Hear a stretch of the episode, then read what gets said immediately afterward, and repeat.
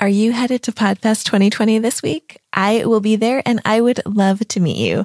I just set up a little meet and greet in the Whova app that you heard Steve and I mention last week. So if you want to find it, go into the Whova app, scroll down to the bottom and click on community, then click meetup, and then click on our meetup. So I named it Aspiring Podcasters Hangout for Podcasting Step by Step listeners. And just click join, and then I will see you there. Have you been wanting to start a podcast for a while now, but something's holding you back? Maybe it's fear of putting yourself out there or confusion about the technology. I'm Sarah Mikutel, and on Podcasting Step by Step, I'll break down how to podcast with a little loving motivation to give you the skills and the confidence you need to finally launch that show of your dreams. Let's get started. We are back with my friend Steve Stewart, a former podcaster turned professional podcast editor. Now, Steve sort of stumbled into this career and he ran with it because he discovered he absolutely loves editing audio for other people so he can help podcasters shine. If you are interested in starting a podcast editing side hustle or a full fledged editing career like Steve, stay tuned for his sage advice on how to get your business off the ground by building relationships. Now, into my conversation with Steve. Tell me about your transition from podcaster to podcast uh, service Editor? provider. Yeah. Yeah. what was your podcast? the The podcast was Money Plan SOS. It was about budgeting, saving, investing, getting out of debt. It started in November 2010 and it lasted all the way through September of 2015. I actually recorded the 200th episode at FinCon 2015, which is kind of a perfect little closure. And the idea was I was going to relaunch that thing as a different show because I had put restrictions on myself as far as what I could do there. And instead of just rebranding, I just like I'm gonna I'm gonna close the doors on this one. We'll retire it, start a new show. In the meantime, I had been in this community, that FinCon community, encouraging people to start podcasts because it was still pretty small back then. People were getting interested, but they just wouldn't wouldn't pull the trigger. And I was like, start a podcast, start a podcast. Start. I was speaking about it. And a couple of well known bloggers got together and they were talking for months about starting a podcast together. And they, they're like, you know what? We've got to get off the pot. Let's do this thing. We know Steve. We like Steve. We trust Steve. Let's call him and see if he'll help us out. I had just left the day job a few months prior to that. So this is, And what day job was that? I was an internal auditor for CKE. CKE is the parent company of Hardee's and Carl's Jr. So I'd go around and just, anyway, we won't go, we won't go there. Lots Well- of travel. Now I'm curious.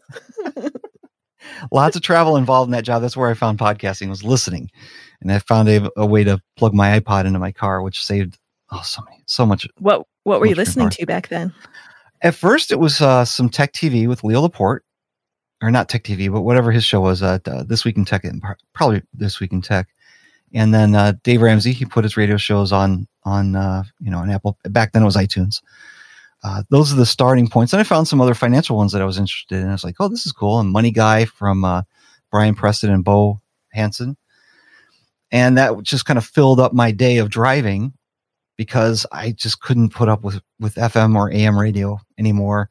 Listening to music was okay, but you know, that gets repetitive because it's, it's songs you've already heard. Whereas I was learning while I was driving. And that was the benefit So- there.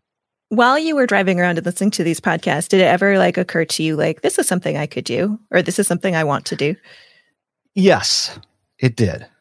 Uh, I, I had discovered podcasts in 2007, so it wasn't original back then. They've already been out a couple of years. But I have been for you know people can't see, but I've got a bunch of vinyl records right behind me. I have a wall of records.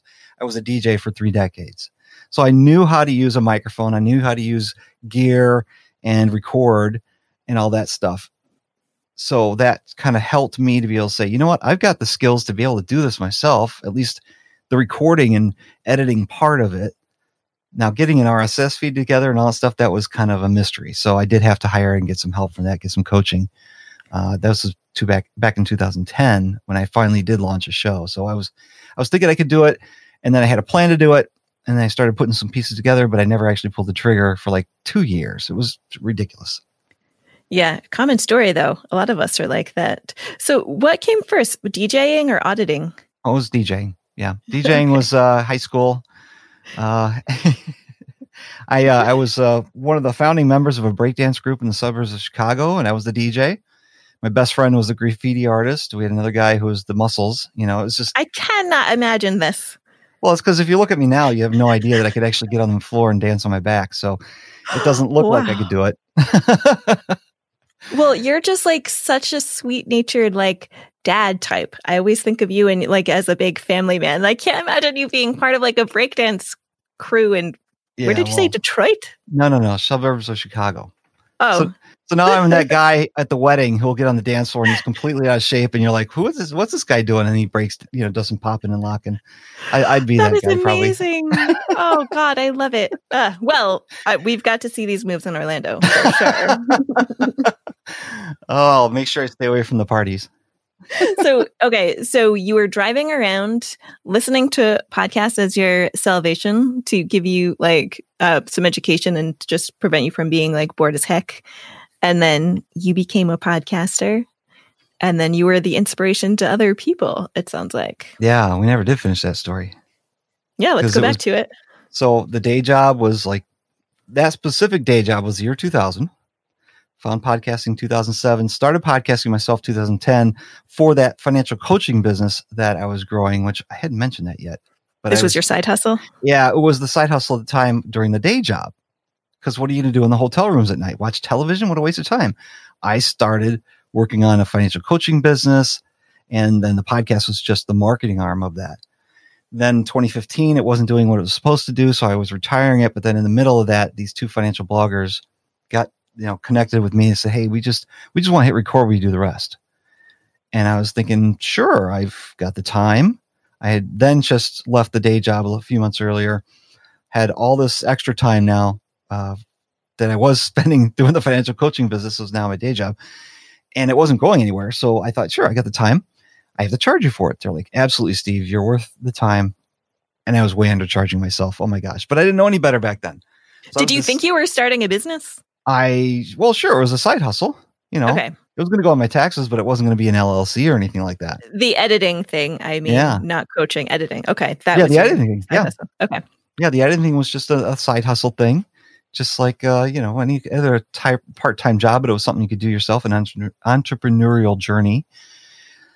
And it was like, yeah, I love to serve podcasters, and these are two big names in our space. I'd love to be able to connect and serve with them all the time.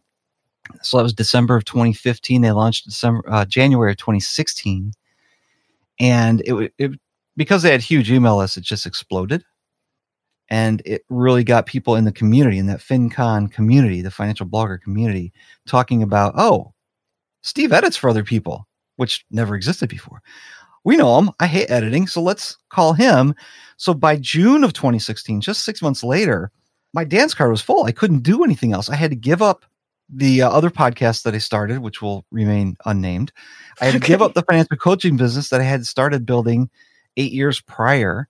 And this editing thing just took over my life. And I'm really happy it did because I love it. hmm what do you love most about it Oh, gosh, that's a great question. I hadn't thought of answering. I think I like the fact that I can make a lot of the people that work that I work for, my clients are my peers, they're my friends. And I get to make their art better. They're not going to go in and do the deep dive editing like I do. Mhm. they're trusting me to take it and polish it up and make it better. And I, I do believe that, especially in, in this much more competitive space of podcasting now, where there's, I think we're, we're about to peak 900,000 podcasts in Apple podcast directory now. It's getting crowded and the shows that stand out are the ones that are produced better, sound better.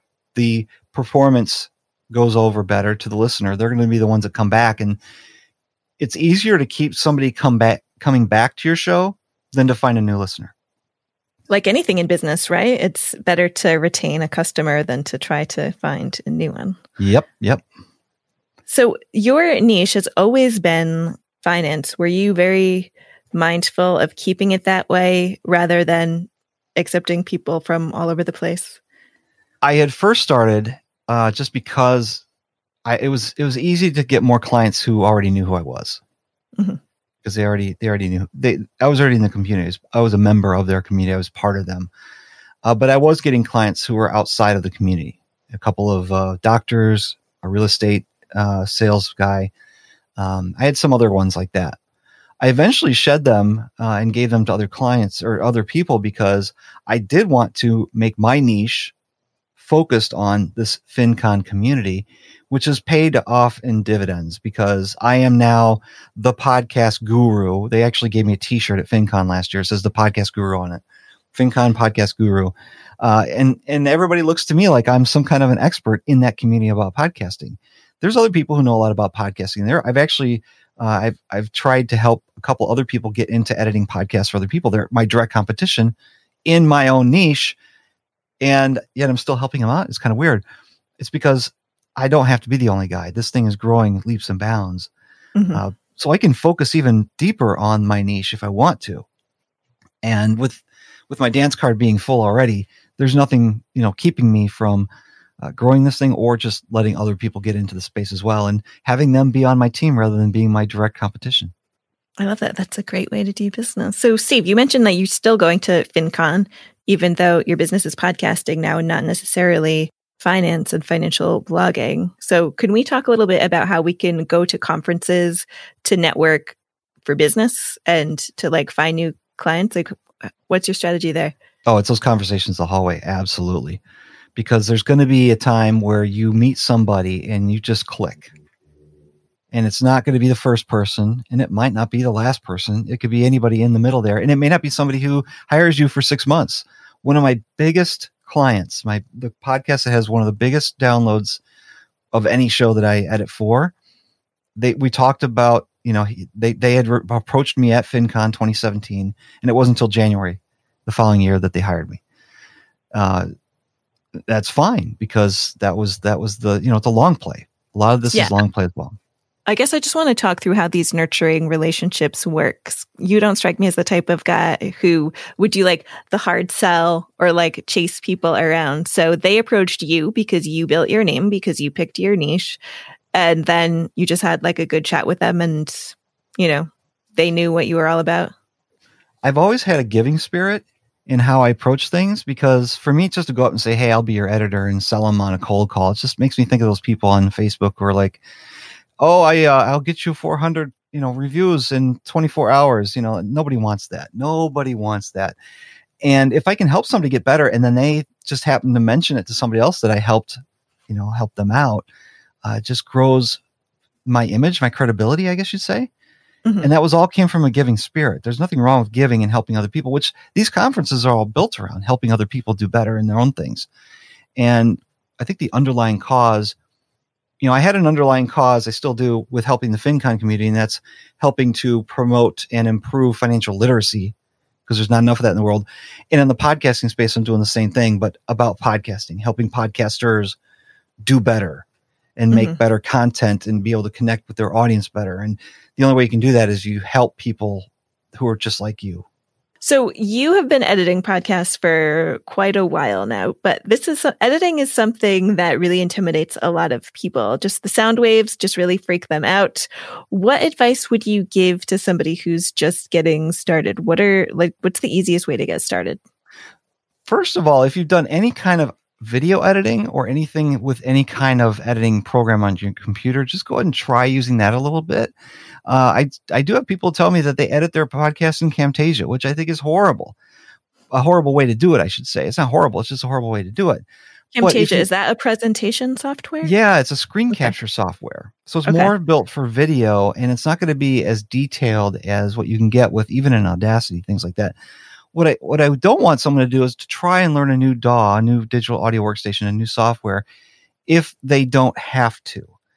What we want to do is get past the problem of using the tool and get to the point where you're getting the job done. You need to ship the job. You need to get it done. Otherwise, you'll you'll quit podcasting, and that's that's the worst thing you do is just quit podcasting if you're editing your own show, uh, or if you're editing for other people as well. So get to know what you're using, but then also entertain the idea of other softwares that do what you need it to, which again, with some of these, like Hindenburg's got some great tools that are built into it that'll automatically, they'll do the normalization for you. It's amazing. It's just bring it in there. Volume levels go up. It's, it's fantastic. Uh, And then you can invest some time over the next days, weeks, months learning some new tool that will then make you a better editor or producer of your own show or shows for other people as well. What advice would you give somebody if they are like, you know what, I'm not sure editing is for me. I want to outsource this to somebody. You definitely want to get get it off your plate. Uh, if, you don't know somebody who does it, then I know of a Facebook group where we could post something for them and get them applications from all over the world and all kinds of different people and just filter through some of the submissions there. It's not that hard to find. No, I shouldn't say it. It's not that difficult to find an editor. It's just finding the right editor might be a little more difficult. A lot of people start off with Upwork, but then again, you're just going with, you know, sales copy on a page if you want to have a conversation with a human being and get to know them a little bit, and I do believe hiring an individual uh, is is valuable. Although there are some larger services out there with you know they've got dozens of editors that they outsource to themselves um, that can do it as well. Uh, I don't even know where you could. I mean, there's so many different ways you can start. Upwork was one, like I said, but I wouldn't go there. There's the companies you could just Google Google search for and find them there uh, or you can reach out to me and I can help you find any one of 5,000 podcast editors who are interested in working with you at different stages of their expertise as well. But giving the, the giving the project away to somebody else is scary. Yeah. Letting somebody else edit your stuff, it's scary. It's scary for me still to give projects that my clients are paying me to do to the people who I've trained and outsourced to even though they're doing fantastic jobs and they have been for a couple years now, it's still scary because you lose control. So you've got to get past the scariness part, and you can always review it too before you publish it. But you've got to get some help because the the editing, editing and show notes, I think, are the two biggest pain points for any podcaster. Yeah, that and, and you, social media, I think, is the third one. Yeah, but social media, is, social media is optional. Editing, in my mind, not optional. Show notes, not optional. yeah, editing's not optional for sure. So you bring up a good point about control and trust and uh, yeah, that's a hard thing, especially when you have a vision in your mind of how you want an episode to go or your overall show to go. So, how do you have that conversation with your clients to make sure that everybody's on the same page? I always have a first conversation with them after we've talked about getting work together, you know, getting together and working together.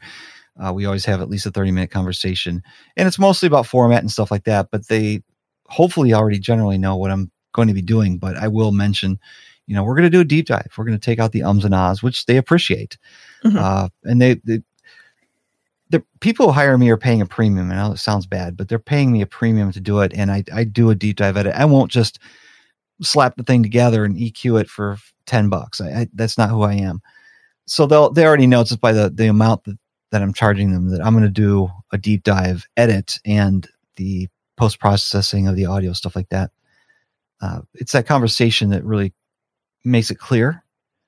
Uh, I don't actually have any sales copy on my website, and I should probably, but a, a, contract also comes in handy too when you've got a contract, and contracts sound so formal and you know restrictive on what you'll do but sometimes they they really do pay off by having terms and agreements clearly stated to each other both yeah. as a client or as the person providing the service uh, that way there's no gray areas and if there's any gray areas i make sure that I, customer service comes first if you've got a heart to serve and you go in it first off with saying i'm going to serve this customer really well yes you will be spending more time answering questions that don't have to do with, you know, they'll ask you about their microphone and stuff like that.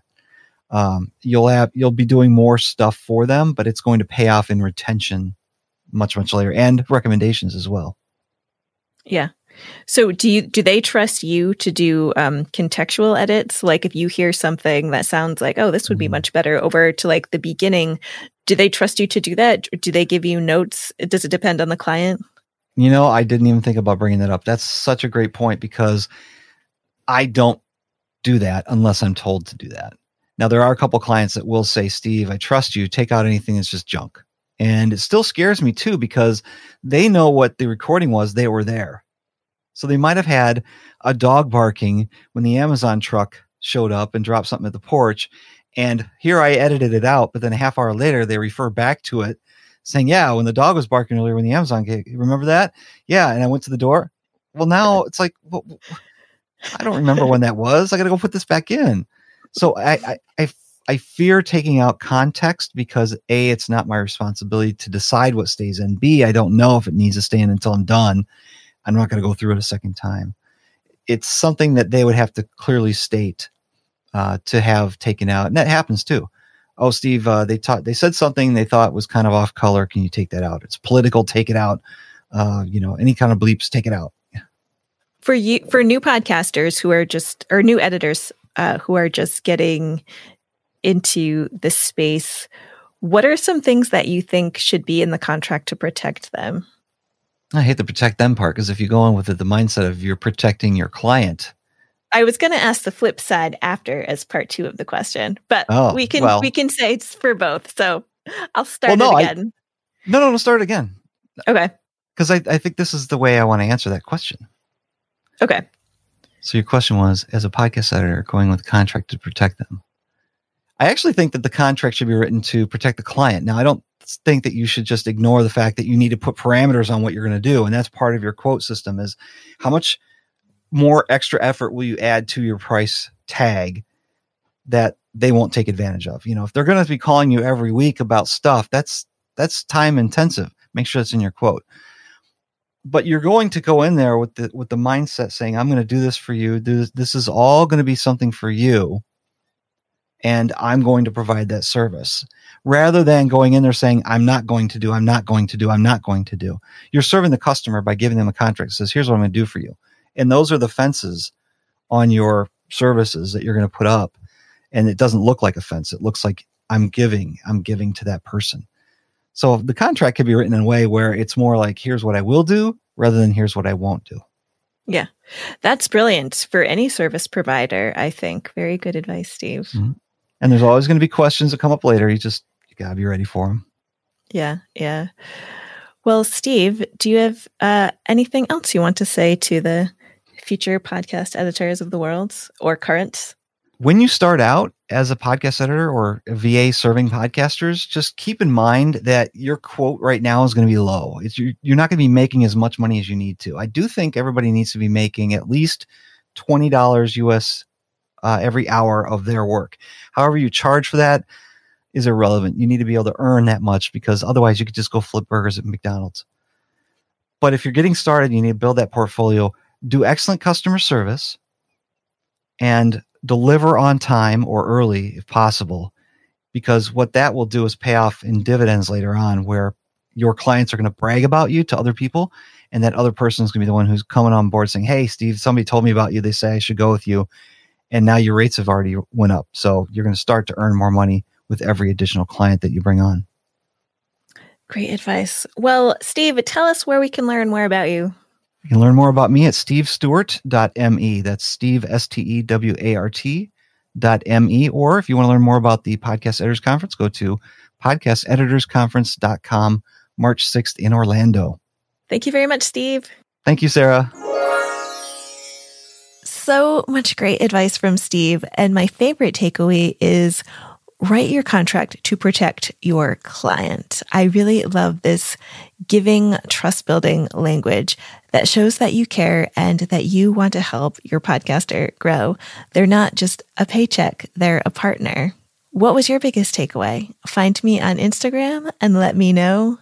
And I am going to see Steve in a few days in Florida at Podfest. And I am for sure going to get him to do some breakdancing for us. And hopefully I can get it on video and I'll share it with you. All right, that's all for now. Talk to you next week. Thank you for listening to Podcasting Step by Step. You are now one step closer to launching that podcast you've been dreaming about. But I want to get you even closer. I created a free guidebook for you with actionable worksheets called Eight Mistakes New Podcasters Make and How to Fix Them. To find that, head on over to sarahmikutel.com slash fix. Hey, let's continue the conversation. Head on over to my blog on Substack for more content on how to thrive through better communication, stoicism, and global exploration. That is right, blogging is cool again over on the Substack platform. There you can chat with me in the comments, and I have plenty of bonuses for paid subscribers, or you can just read for free. So click the link in the episode notes to access the Substack Live Without Borders.